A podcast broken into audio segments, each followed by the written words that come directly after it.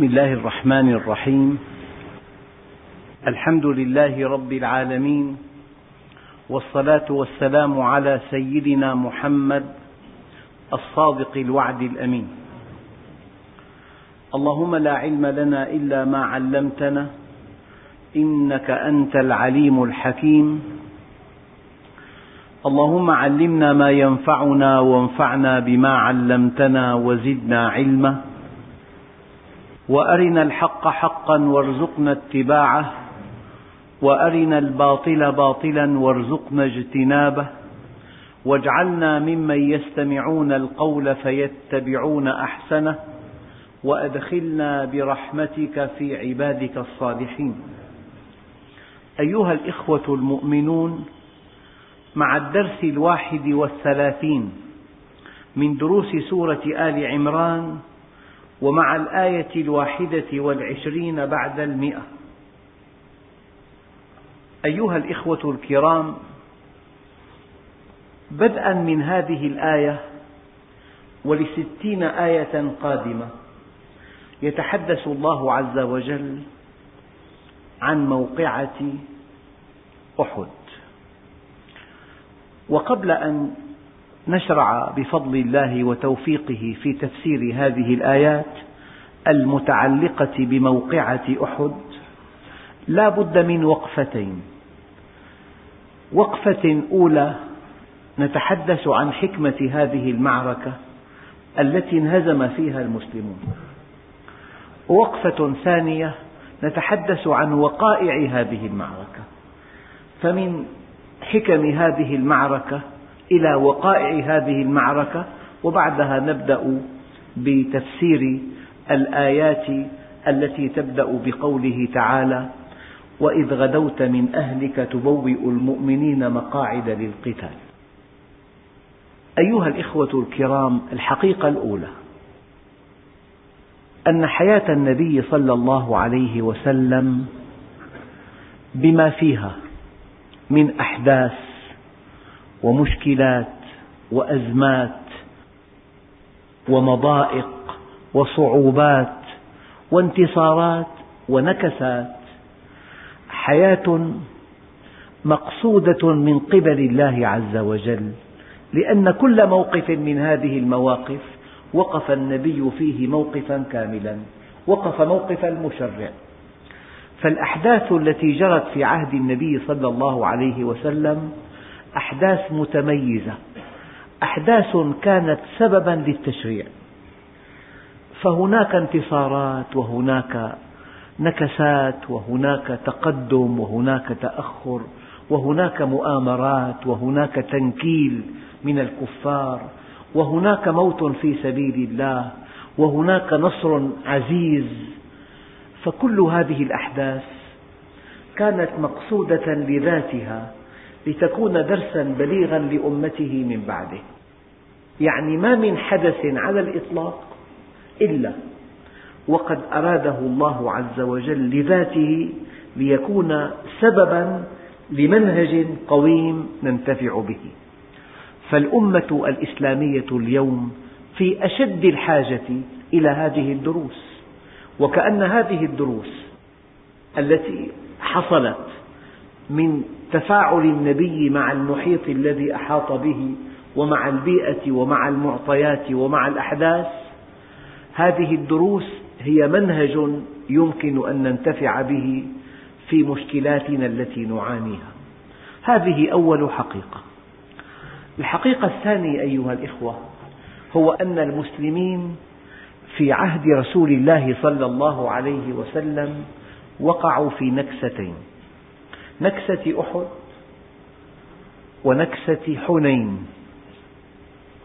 في أحد خالفوا النص خالفوا النص القتالي يعني هزموا لأسباب متعلقة بالقتال نفسه. وفي معركة حنين هزموا لأنهم وقعوا في شرك خفي. فنحن إما أن نهزم لتقصير في الإعداد وإما أن نهزم لضعف في الإيمان. قال تعالى وأعدوا لهم ما استطعتم من قوة ومن رباط الخيل ترهبون به عدو الله وعدوه. هذا بند الإعداد شرط الإعداد لكنه شرط لازم غير كاف. الشرط الثاني شرط الإيمان وكان حقا علينا نصر المؤمنين. فهذا النبي الكريم سيد الخلق وحبيب الحق ومعه أصحابه الذين افتدوه بأرواحهم. ومع ذلك حينما وضع خطة وألزمهم بتطبيقها وخالفوا هذه الخطة لم يستحقوا النصر. يدل هذا على قيمة التنظيم وقيمة القيادة وقيمة الطاعة. لم يهزم المسلمون بسبب خطأ من رسول الله ولكنهم هزموا بسبب خطأ من مقاتليهم فالنبي عليه الصلاة والسلام حينما وضع الرماة على تلة من جبل أحد أمرهم أن يلزموا أماكنهم ولو رأوا أن الطير تأكل الجيش. ينبغي أن يلزموا أماكنهم. عصوا رسول الله. وانكبوا على ساحة المعركة ليأخذوا الغنائم. وقد قال الله عز وجل منكم من يريد الدنيا ومنكم من يريد الآخرة. فنحن لا ننتصر إلا بشرطين كل من هذين الشرطين شرط لازم غير كاف. لا ننتصر إلا بالتوحيد وبالافتقار إلى الله عز وجل والتوكل عليه كما انتصروا في بدر. ولقد نصركم الله ببدر وأنتم أذلة. وننتصر أيضا بأن نعد ما نستطيع. أعدوا لهم ما استطعتم. وهناك ملمح دقيق في هذه الآية. ما كلفنا الله جل جلاله أن نعد لهم القوة المكافئة. وقد يكون هذا فوق طاقة المسلمين ولا سيما في هذه الأيام. قطع أعداؤنا مراحل كثيرة جدا في التطوير والتحديث والحروب الإلكترونية وفي الأقمار الصناعية والصواريخ ودقة الإصابة. والأسلحة الجرثومية والكيماوية والفتاكة والأسلحة المعنوية والإعلام. فلو أن الله عز وجل كلفنا أن نعد لأعدائنا قوة مكافئة هذا فوق طاقتنا الآن.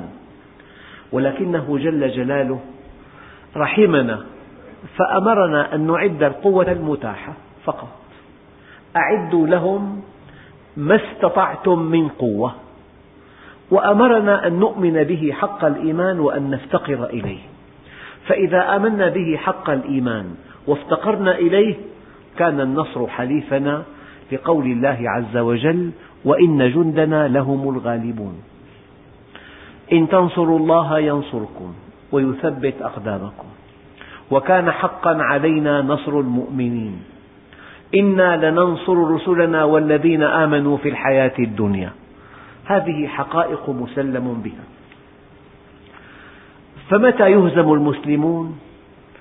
إذا قصروا في الإعداد لعدوهم الإعداد المتاح أو إذا اعتدوا بأنفسهم ونسوا ربهم فأشركوا.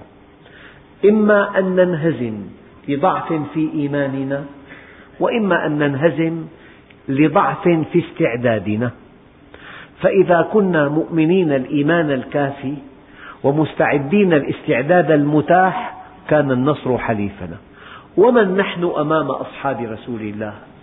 هؤلاء الذين شهد الله لهم بالفضل ولقد رضي عنهم في محكم القرآن الكريم. لقد رضي الله عن المؤمنين إذ يبايعونك تحت الشجرة ومع ذلك حينما وقعوا في شرك خفي ورأوا أنفسهم عشرة آلاف مقاتل وقد دانت لهم الجزيرة العربية من أقصاها إلى أقصاها وكانوا أكبر قوة ضاربة في الجزيرة. مع ذلك ويوم حنين إذ أعجبتكم كثرتكم فلم تغن عنكم شيئا وضاقت عليكم الأرض بما رحبت ثم وليتم مدبرين. ماذا نستفيد من هذا الدرس في حياتنا اليومية؟ تاجر يشتري بضاعة من دون دراسة من دون معرفة لاحتياجات السوق فرضا من دون معرفة لجدوى هذه الصفقة من دون دراسة لأسعار السوق يشتريها شراء عشوائيا قصر في الإعداد ثم إنه لما اشتراها قال سوف أبيعها قصر في الإيمان. ولم يتوكل على الله. إذا لا يبيعها. إذا لا يربح. هذان الدرسان يطبقان في كل حقول الحياة. يطبقان في الدراسة. قال طالب يا رب أنا متفوق في الجبر وضعيف في الهندسة. فرسب في الجبر ونجح في الهندسة. في الامتحان الثاني قال يا ربي الهندسة والجبر عليك. أنت حينما تتوهم أنك متفوق وأنك مستغن عن إمداد الله لك لا تحقق النجاح. أو حينما تقصر يعني طالب ما درس أبدا أنا مؤمن الله يحبني وإذا ما نجح هيك ترتيب الله ما في نصيب سبحان الله. هذا أيضا كلام مرفوض. هذا درس بليغ في حياتنا. في دراسة طلابنا في حرفنا في طبنا في هندستنا في تجارتنا في حربنا في سلمنا في كل شؤون حياتنا. يجب أن نأخذ بالأسباب وكأنها كل شيء ثم نتوكل على الله وكأنها ليست بشيء. فإذا كان التقصير في الإعداد لا ننتصر. إذا كان التقصير في الإعداد المتاح لا ننتصر. وإذا كان التقصير في الإيمان التوحيدي لا ننتصر. إذا اعتددنا بأنفسنا ونسينا ربنا واستغنينا عن الالتجاء إليه لا ننتصر. وإذا قصرنا في الإعداد لعدونا لا ننتصر. هذا درس بليغ. من دروس السيرة.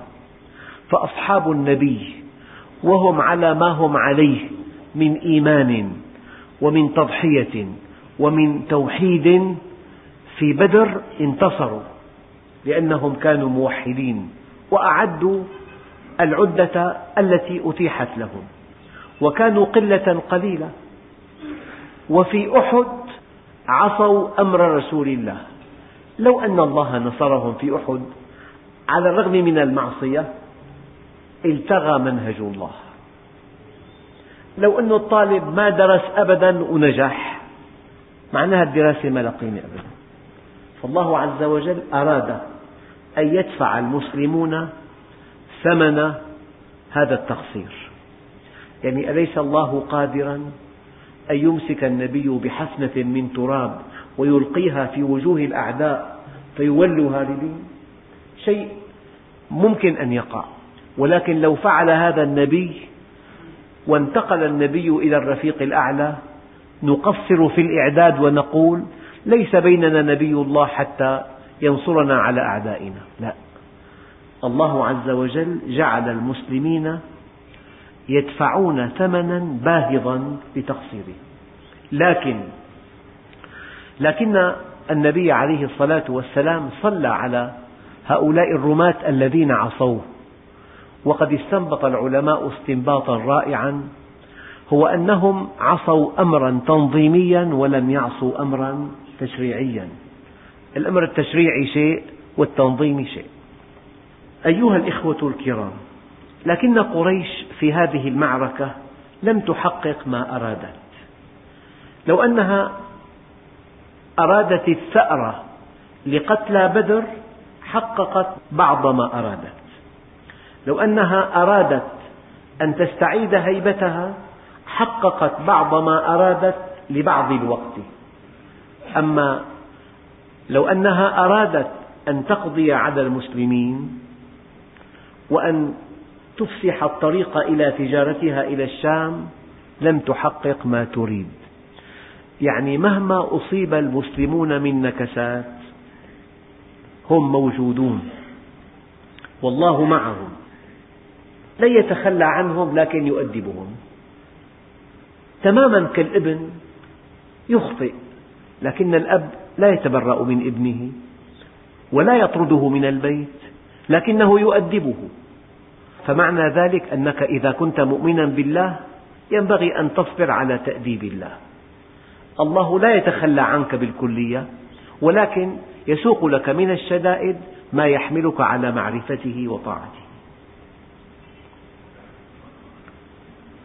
أيها الإخوة الكرام أحد كانت فرزا للمؤمنين ودائما هذه المصائب تسمى محك الرجال. يعني مثلا في الخندق الله عز وجل قال إذ جاءوكم من فوقكم ومن أسفل منكم. وإذ زاغت الأبصار وبلغت القلوب الحناجر وتظنون بالله الظنون هنالك ابتلي المؤمنون وزلزلوا زلزالا شديدا.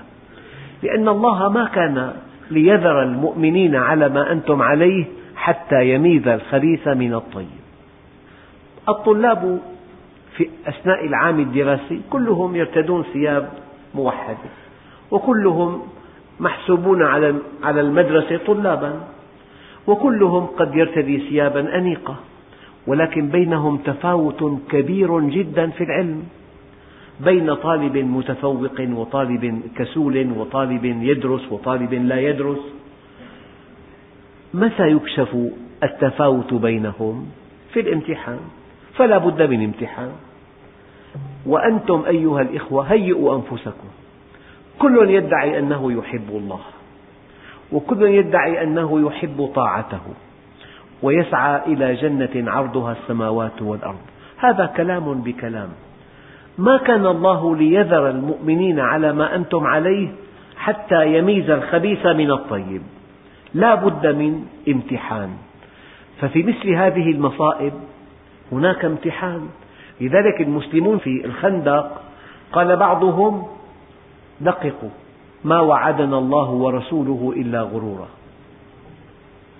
بل قال أحدهم أيعدنا صاحبكم؟ لم يقل رسول الله. أيعدنا صاحبكم أن تفتح علينا بلاد قيصر وكسرى وأحدنا لا يملك أن يقضي حاجته؟ وبالمقابل قال تعالى من المؤمنين رجال صدقوا ما عاهدوا الله عليه فمنهم من قضى نحبه ومنهم من ينتظر وما بدلوا تبديلا. فنحن في دار الابتلاء. أحسب الناس أن يتركوا أن يقولوا آمنا وهم لا يفتنون؟ مستحيل. يا إمام أندعو الله بالابتلاء أم بالتمكين؟ فقال لن تمكن قبل أن تبتلى. إذا نحن في دار امتحان. نحن في دار ابتلاء. إنا كنا مبتلين. هو الذي خلق الموت والحياة ليبلوكم أيكم أحسن عملا. ومثل هذه المصائب ومثل هذه المعارك فيها ابتلاء. يعني مثلا في القاهرة حصل زلزال. أطباء من أطباء القاهرة ولوا وجوههم شطر الإسكندرية وانسحبوا من هذا الزلزال طلبا للسلامة وأطباء بقوا في المستشفيات يعملون أربعا وعشرين ساعة خدمة لهؤلاء الجرحى. هذا الزلزال فرز الأطباء. ودائما وأبدا هناك فرز. الهجرة فرزت المؤمنين. مؤمنون انصاعوا لأمر النبي وهاجروا وآثروا الهجرة على أموالهم وبيوتهم ومكانتهم وأناس تشبثوا ببيوتهم وأموالهم ولم يهاجروا. فالهجرة فرز والمعارك فرز والمصائب فرز وقهر الإنسان أحيانا فرز. يأتي ضغط. هؤلاء المؤمنون بعضهم لا يصمد بهذا الضغط فيعصي الله طلبا للسلامة وبعضهم يصمد لذلك الإيمان الحق لا يتغير ولا يتبدل لا تحت سياط الجلادين اللاذعة ولا أمام سبائك الذهب اللامعة. المؤمن كالجبل لا تهزه هذه المغريات ولا تسنيه هذه الضغوط.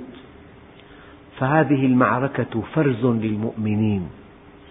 منكم من يريد الدنيا ومنكم من يريد الآخرة. أيها الإخوة وهناك حقيقة أيضا دقيقة جدا.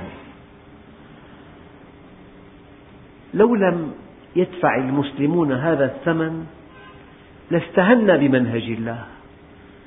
لو أن مدرس أعطى تعليمات للتوضيح وخالفها طالب فلم يعاقب سقطت قيمة هذه التعليمات.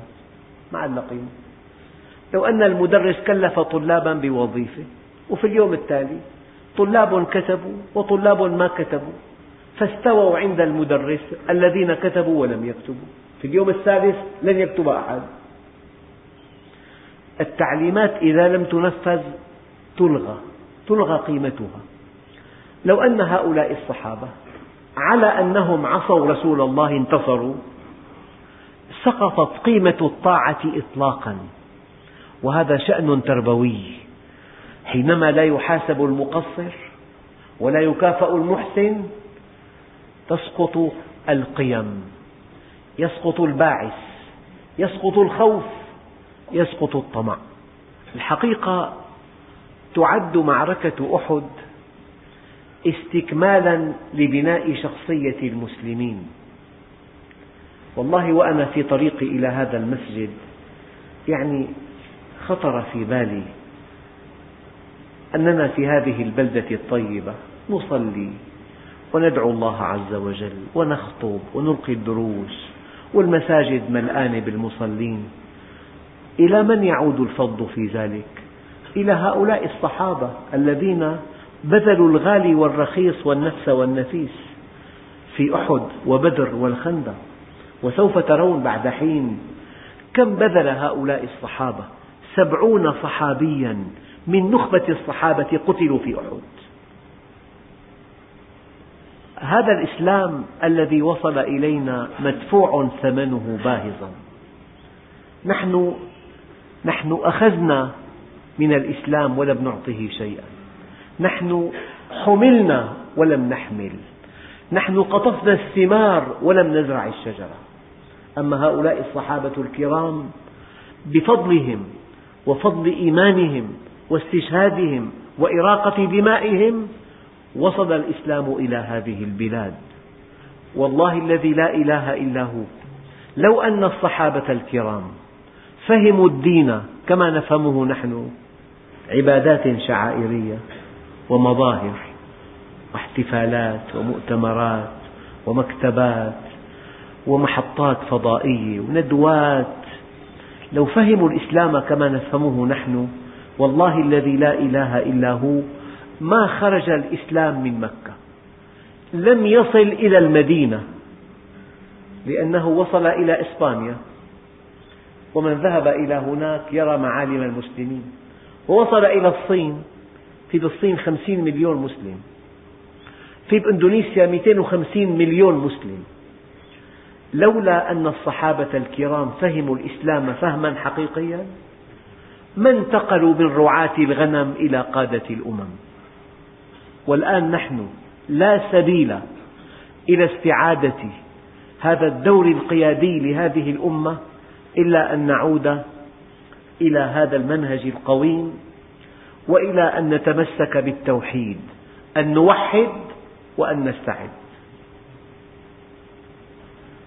أيها الإخوة بعد هذه الهزيمة أراد النبي أن يقلبها إلى نصر فأصحابه كلهم جرحى.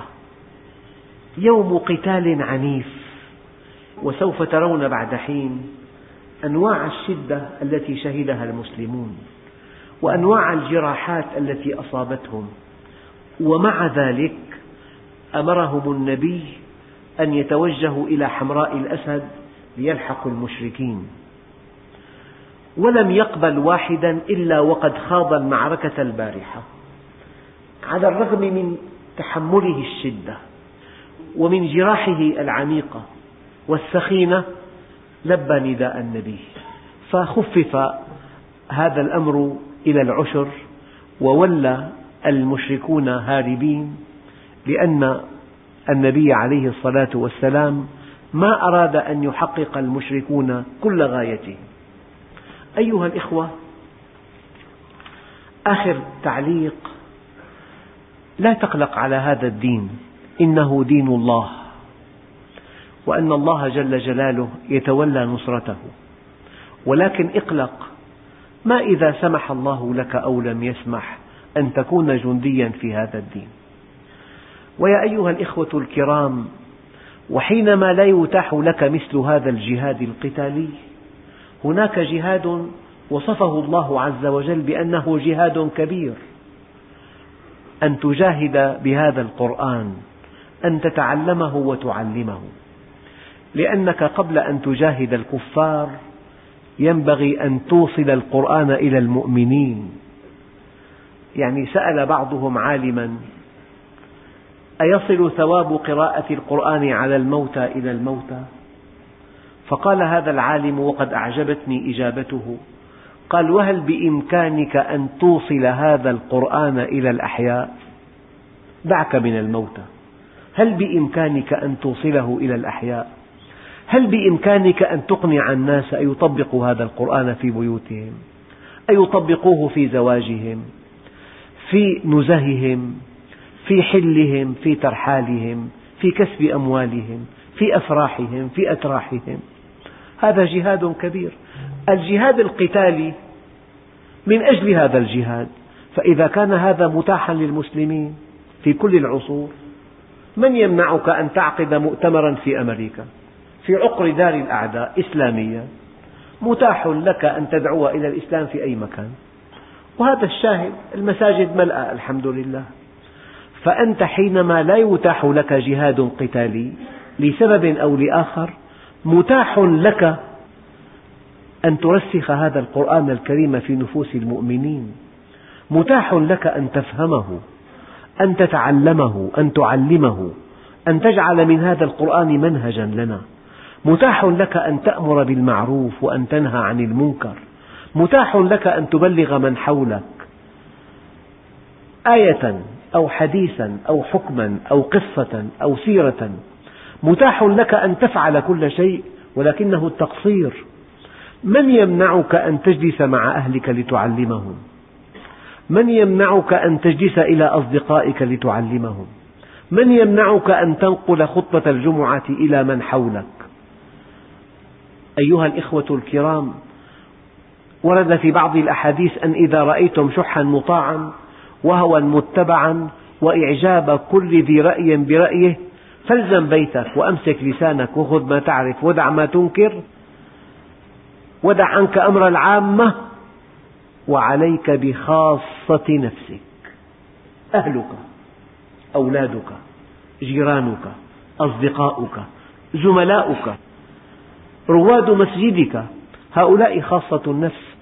فنحن إذا أردنا أن نعلم هؤلاء بالحكمة والموعظة الحسنة وأن نرسخ قيم الدين وأن نكون قدوة للآخرين فهذا سماه الله عز وجل في كتابه الكريم الجهاد الكبير. الكبير وجاهدهم به جهادا كبيرا. أبواب الخير مفتحة على مصاريعها أبواب الدعوة إلى الله مفتحة على مصاريعها الإسلام لا يحتاج إلا إلى نشر هذا الحق. قوته بكلمته والأنبياء جاءوا بالكلمة الصادقة الواضحة النيرة الصحيحة المخلصة. فقلبوا وجه الأرض. من هم العرب؟ قبائل متناحرة في الجاهلية.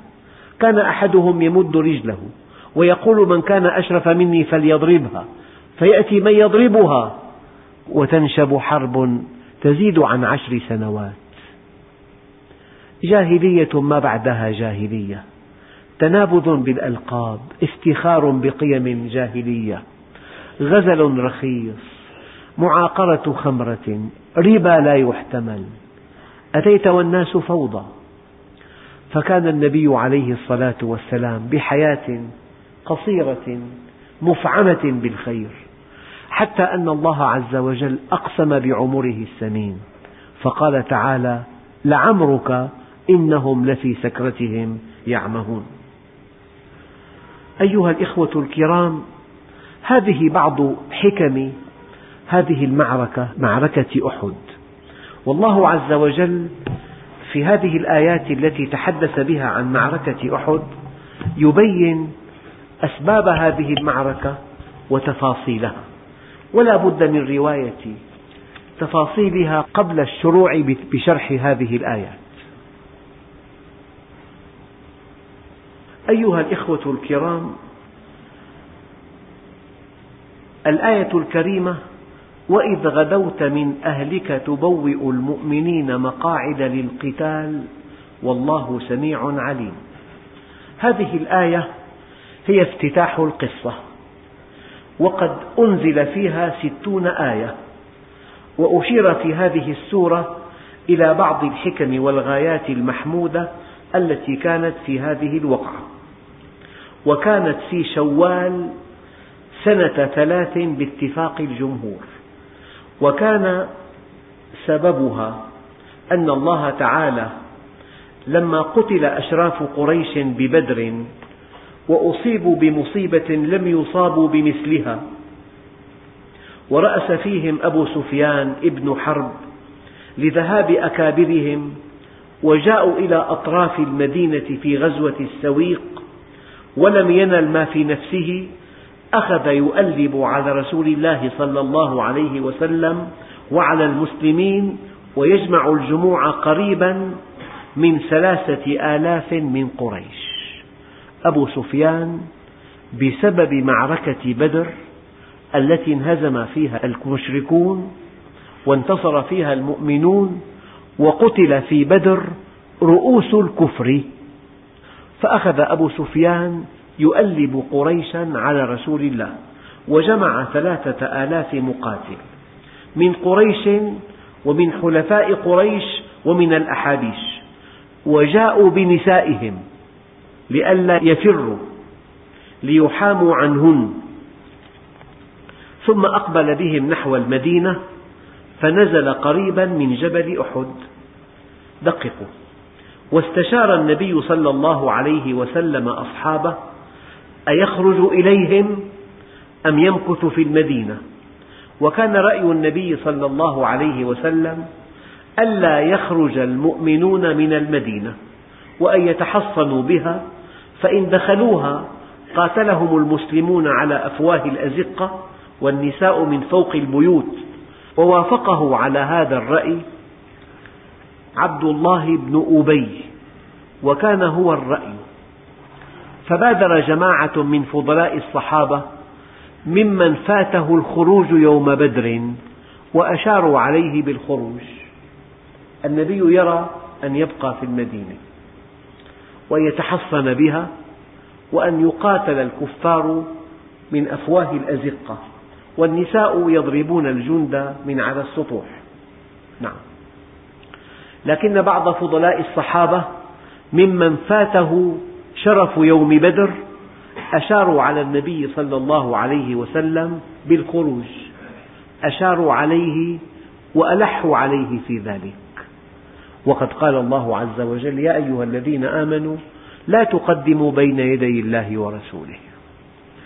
فنهض النبي عليه الصلاة والسلام ودخل بيته ولبس لأمته. أي لبس درعه وخرج عليهم وقد انسنى عزم أولئك الملحين. لما رأوه قد لبس درعه وتأهب للخروج ندموا. وقالوا أكرهنا رسول الله صلى الله عليه وسلم على الخروج. فقالوا يا رسول الله إن أحببت أن تمكث في المدينة فافعل. فقال عليه الصلاة والسلام ما ينبغي لنبي إذا لبس لأمته أي درعه أن يضعها حتى يحكم الله بينه وبين عدوه. يعني بين النبي أن التردد آفة كبيرة. اتخذ قرار بالخروج. أما هذا التردد مشكلة كبيرة جدا. والتردد في أغلب الأحيان سبب الإحباط. وخرج النبي عليه الصلاة والسلام في ألف من أصحابه. واستعمل ابن أم مكتوم على الصلاة ببقية المسلمين في المدينة. شوف النظام. لا بد من أمير على المدينة. والمسلمون جميعا في أحد. استعمل ابن أم مكتوم على المسلمين في المدينة. وكان رسول الله صلى الله عليه وسلم رأى رؤيا وهو في المدينة. رأى أن في سيفه سلمة. ورأى أن بقرا تذبح وأنه أدخل يده في درع حصينة. فتأول الثلمة في سيفه برجل يصاب من أهل بيته. سيدنا الحمزة. وتأول البقر بنفر من أصحابه يقتلون. وتأول الدرع بالمدينة. فخرج يوم الجمعة. فلما صار بالشوط بين المدينة وأحد انخزل عنه عبد الله بن أبي في ثلث الناس مغاضبا لمخالفة رأيه في المقام. فتبعهم عبد الله بن عمرو والد جابر رضي الله عنهما يوبخهم ثلث المقاتلين رجعوا ولم يتابعوا مع النبي. فهذا والد جابر تبعهم يوبخهم ويحضهم على الرجوع. ويقول تعالوا قاتلوا في سبيل الله أو ادفعوا عن مدينتكم العدو. أه، قالوا لو نعلم قتالا لاتبعناكم. قال هم للكفر يومئذ أقرب منهم للإيمان. فرجع عنهم وسأل النبي صلى الله عليه وسلم أه، قوم من الأنصار أن يستعينوا بحلفائهم من يهود. فأبى هي درس ثاني أول درس عدم التردد. الدرس الثاني ينبغي ألا تستعين بمشرك على مشرك. نعم. وسلك حرة بني حارثة ومر بين الحوائط حتى نزل الشعب من أحد مستندا إلى الجبل. ونهى الناس عن القتال حتى يأمرهم. هذا النظام. بما أن قوة الجيش في نظامه. هذه فاتحة يتعلمها الجنود. ونهى الناس عن القتال حتى يأمرهم. فلما أصبح يوم السبت تعبأ للقتال هو وأصحابه السبعمائة. كانوا ألفا. فيهم خمسون فارسا. وخمسون راميا وأمر على الرماة عبد الله بن جبير. وأمره وأصحابه أن يلزموا مراكزهم. وأن لا يفارقوه ولو رأوا الطير تخطف العسكر. هلأ في أي شأن؟ في سفر في أمير. الأمير له رؤية يرى ما لا يراه أتباعه. فإذا عطى أمر ينبغي أن ينفذ. بالمناسبة ما كل أمر يعلن؟ أذكر مرة أن النبي صلى الله عليه وسلم في معركة بدر قال بإيجاز شديد لا تقتلوا عمي العباس. فقط. في صحابي فكر قال أينهانا عن قتل عمه؟ ونحن نقتل آباءنا وإخوتنا؟ ما ضبطت معه. يعني هو عمه لازم نقتله أما نحن نقتل آباءنا وأبنائنا فأبقاها في نفسه. النبي عليه الصلاة والسلام لا يستطيع أن يقول كلمة واحدة زيادة لأن عمه مسلم. وهو مسلم خفية وهو عينه في قريش. كل أخبار قريش تأتيه تباعا. كل قرار يتخذ في أعلى مستوى يأتي النبي عليه الصلاة والسلام. وهذه قيادة حكيمة وذكية. فلو قال عمي مسلم لا تقتلوه كشفه وأنهى مهمته. لو أن عمه لم يخرج لانكشف أمره. لو خرج لقتله أصحاب النبي. لا يستطيع أن يقول إلا كلمة واحدة. لا تقتلوا عمي العباس. ما كل أمر يعلم. وهذا نحتاجه في حياتنا اليومية. يعني في رأس الله عز وجل. يعني علم منه الحكمة والحرص والإخلاص. يعني أمره على هؤلاء. مو كل واحد يحق له أن يسأل وأن يطلب التعليل في مواقف عصيبة يجب أن تأمر دون أن تعلم. لا تقتلوا عمي العباس فقط. هؤلاء الخمسون فارسا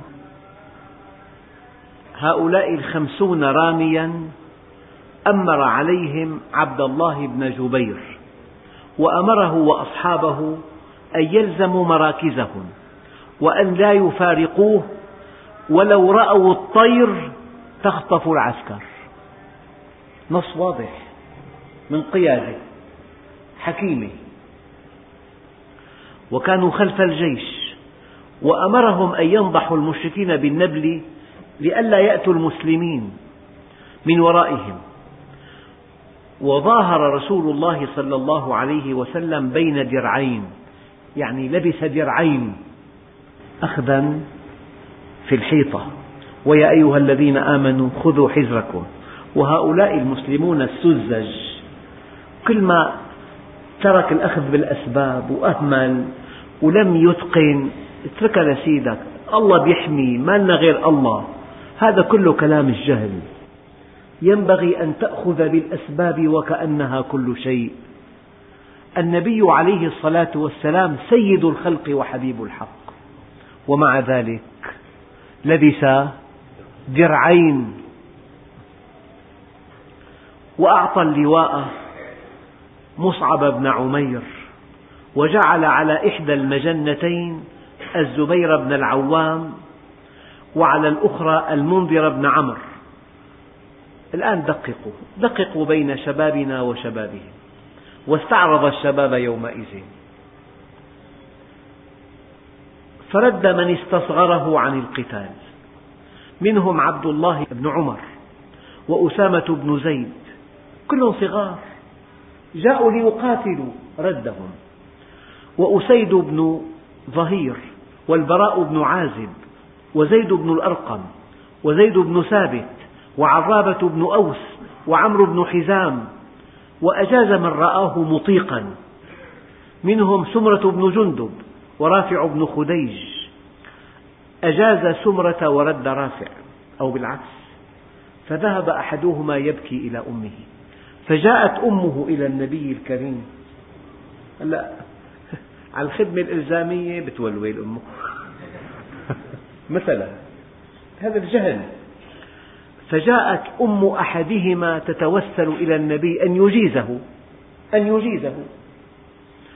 فتصارعا أمام النبي. النبي في عنده وقت. الوقت عصيب والعدو على الأبواب. لكن احترام شخصية الصغير جزء أساسي من التربية. طفل بده يقاتل فتصارعا أمامه فأجازهما معا. أجاز سمرة ابن جندب ورافع بن خديج. ولهما خمس عشرة سنة. هلأ ماسك الهمبرجر ورايح على الملعب. خمس عشرة سنة. أجازهم للقتال. فقيل أجاز من أجازه لبلوغه السن ورد من رده لصغر سنه. وقالت طائفة إنما أجاز من أجاز لإطاقته ورد من رد لعدم إطاقته. ولا تأثير للبلوغ وعدمه في ذلك. قال أحد هذين الشابين فلما رآني مطيقا أجازني وتعبت قريش للقتال وهم في ثلاثة آلاف ثلاثة آلاف خمسون فارس فقط وخمسون رامي وسبعمائة. قريش هم ثلاثة آلاف وفيهم مئتا فارس فجعلوا على ميمنتهم خالد بن الوليد. لا تحكم على الشخص إلا حتى يتوفاه الله. كان من ألد أعداء النبي وهو الذي سبب الهزيمة للمسلمين ثم أصبح من كبار الصحابة. ثم أصبح سيف الله المسلول. لا تيأس من إنسان. ولو رأيته غارقا في المعصية. ولو رأيته يعادي الدين أشد العداء لعل الله يهديه. لعله يرجع. لا تقطع الأمل من أحد. حينما أسلم خالد قال له النبي الكريم عجبت لك يا خالد. أرى لك فكرا. طيب هذا الذي بسببه قتل سبعون صحابيا من خيرة أصحاب رسول الله. والسبب خالد. كيف أصبح خالد بعد ذلك؟ قال والله خضت مئة معركة أو زهاءها وما في بدني موضع إلا وفيه ضربة سيف أو طعنة برمح. وها أنا ذا أموت على فراشي كما يموت البعير. فلا نامت أعين الجبناء. وعلى الميسرة عكرمة بن أبي جهل. أقطاب الكفر كانوا. ودفع رسول الله صلى الله عليه وسلم سيفه إلى أبي دجانة وكان شجاعا بطلا يختال عند الحرب وكان أول من بدر من المشركين أبو عامر الفاسق واسمه عبد الله بن عمرو وكان يسمى الراهب لترهبه وتنسكه في الجاهلية فسماه رسول الله الفاسق. وكان رأس الأوس في الجاهلية فلما جاء الإسلام شرق به ما تحمل بده بده مكسب. فلما جاء النبي ضاع هذا المكسب وجاهر رسول الله بالعداوة فخرج من المدينة وذهب إلى قريش يؤلبهم على رسول الله صلى الله عليه وسلم ويحضهم على قتاله ووعدهم بأن قومه إذا رأوه أطاعوه ومالوا معه. فكان أول من لقي من المسلمين قومه فنادى قومه وتعرف إليهم. قالوا لا أنعم الله عليك. لا أنعم الله لك عينا يا فاسق. أرأيتم إلى الولاء؟ فقاتل المسلمين قتالا شديدا وأبلى يومئذ حمزة وطلحة وشيبة وأبو دجانة والنضر بن أنس بلاء شديدا وأصيب جماعة من الأنصار مقبلين غير مدبرين واشتد القتال وكانت الدولة يعني الغلبة أول النهار للمسلمين على الكفار. فانهزم أعداء الله وولوا مدبرين حتى انتهوا إلى نسائهم. هنا. هنا العقدة. فلما رأى الرماة هزيمتهم انتهى كل شيء. في معه النص معهم توجيه من النبي لو رأيتم الطير تأكلنا فلا تغادروا مراكزكم. فلما رأى الرماة هزيمتهم تركوا مركزهم الذي أمرهم النبي الكريم بحفظه وقالوا يا قوم الغنيمة الغنيمة. منكم من يريد الدنيا ومنكم من يريد الآخرة. فذكرهم أميرهم عهد رسول الله صلى الله عليه وسلم فلم يسمعوا وظنوا أنه ليس للمشركين رجعة. فذهبوا في طلب الغنيمة وأخلوا الثغر ولم يطع أميرهم منهم إلا نحو العشرة. من خمسين. فكر المشركون وقتلوا من بقي من الرماة ثم أتوا الصحابة من ورائهم وهم ينتهبون فأحاطوا بهم واستشهد منهم من أكرمه الله ووصل العدو إلى رسول الله صلى الله عليه وسلم. نتابع هذا في درس قادم إن شاء الله. أخواننا الكرام يقول الأخ أنه إذا كان واحد شاب كاتب كتاب شيخ تعليق بسيط. الحقوق لا تثبت الآن إلا بالكتاب الرسمي بالعقد الشرعي المسجل في سجلات المحكمة الشرعية. يجوز قبل خمسين عام أي كتاب شيخ صحيح. الآن الحقوق لا تثبت إلا بالكتاب الرسمي. فأنا أنصح الإخوة بعقد رسمي إلا إذا في ضرورة بالغة هذا موضوع آخر. أما من دون ضرورة حتى يفوت ويطلع. لا يفوت ولا يطلع. اكتبوا الكتاب ويفوت ويطلع.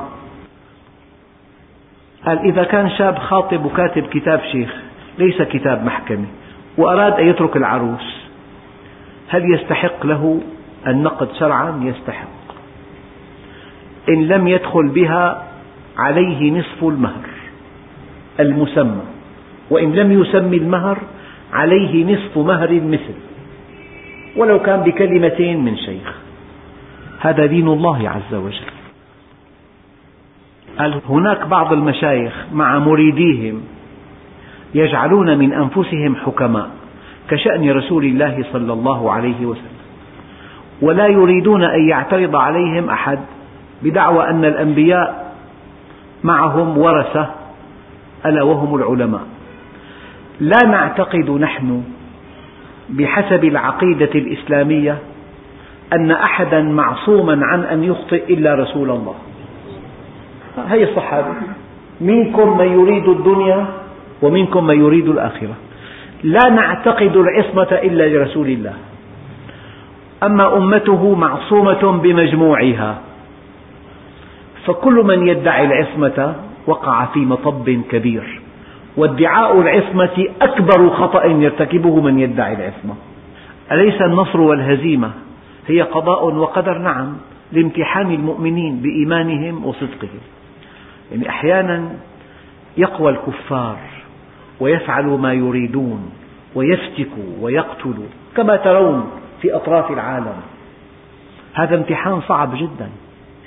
هذا الامتحان صعب ضعاف المؤمنين يسقطون.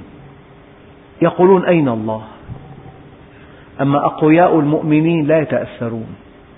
يرون حكمة الله ويرون امتحان الله يرون يد الله تعمل في الخفاء يرون الدنيا دار عمل دار امتحان ولو لم تنجح لك إيمانك ولك عملك الصالح ولك نيتك ولك الآخرة. الفوز الحقيقي ليس في الدنيا. النبي عليه الصلاة والسلام وهو سيد الخلق وحبيب الحق قال له المولى جل جلاله وإما نرينك بعض الذي نعدهم أو نتوفينك. يعني قد تموت ولا ترى النصر. أنا علي أن أكون مع منهج الله. علي أن أكون في رضا الله. أما أن أطالب الله بأن يغير سننه هذا شيء مستحيل. هل يجوز للمرأة أن ترتدي البنطال سواء أكانت تحت المانطو ولكم جزيل الشكر؟ يعني هو ثياب المرأة ينبغي أن تكون فضفاضة سخينة لا تظهر خطوط جسمها. فإذا كانت ترتدي معطفا ممانطو معطفا سابغا فضفاضا سخينا لا يشف ولا ولا يجسد خطوط جسمها. هذا هو اللباس الشرعي. أما ماذا ترتدي تحت هذا المعطف؟ هذا شيء لا يعنيها إلا إذا دخلت إلى بيت. لو دخلت إلى بيت أحد قريباتها. وقالت لها اخلعي المعطف. وكان هناك من ينظر إليها. وقعت في معصية. البنطال إذا كان يصف حجم أعضائها هذا ثوب لا يجوز إلا أن يراها أقرب الناس إليها زوجها. زوجها له أن يراها بأي شكل وبأي ثياب ولو أنها ثياب حديثة جدا. أما محارمها ينبغي أن ترتدي أمامهم ثياب الخدمة يعني ثياب لا ترتفع عن نصف الساعد وتحت الركبة وفوق الصدر. ثياب محشومة سماها الفقهاء ثياب الخدمة.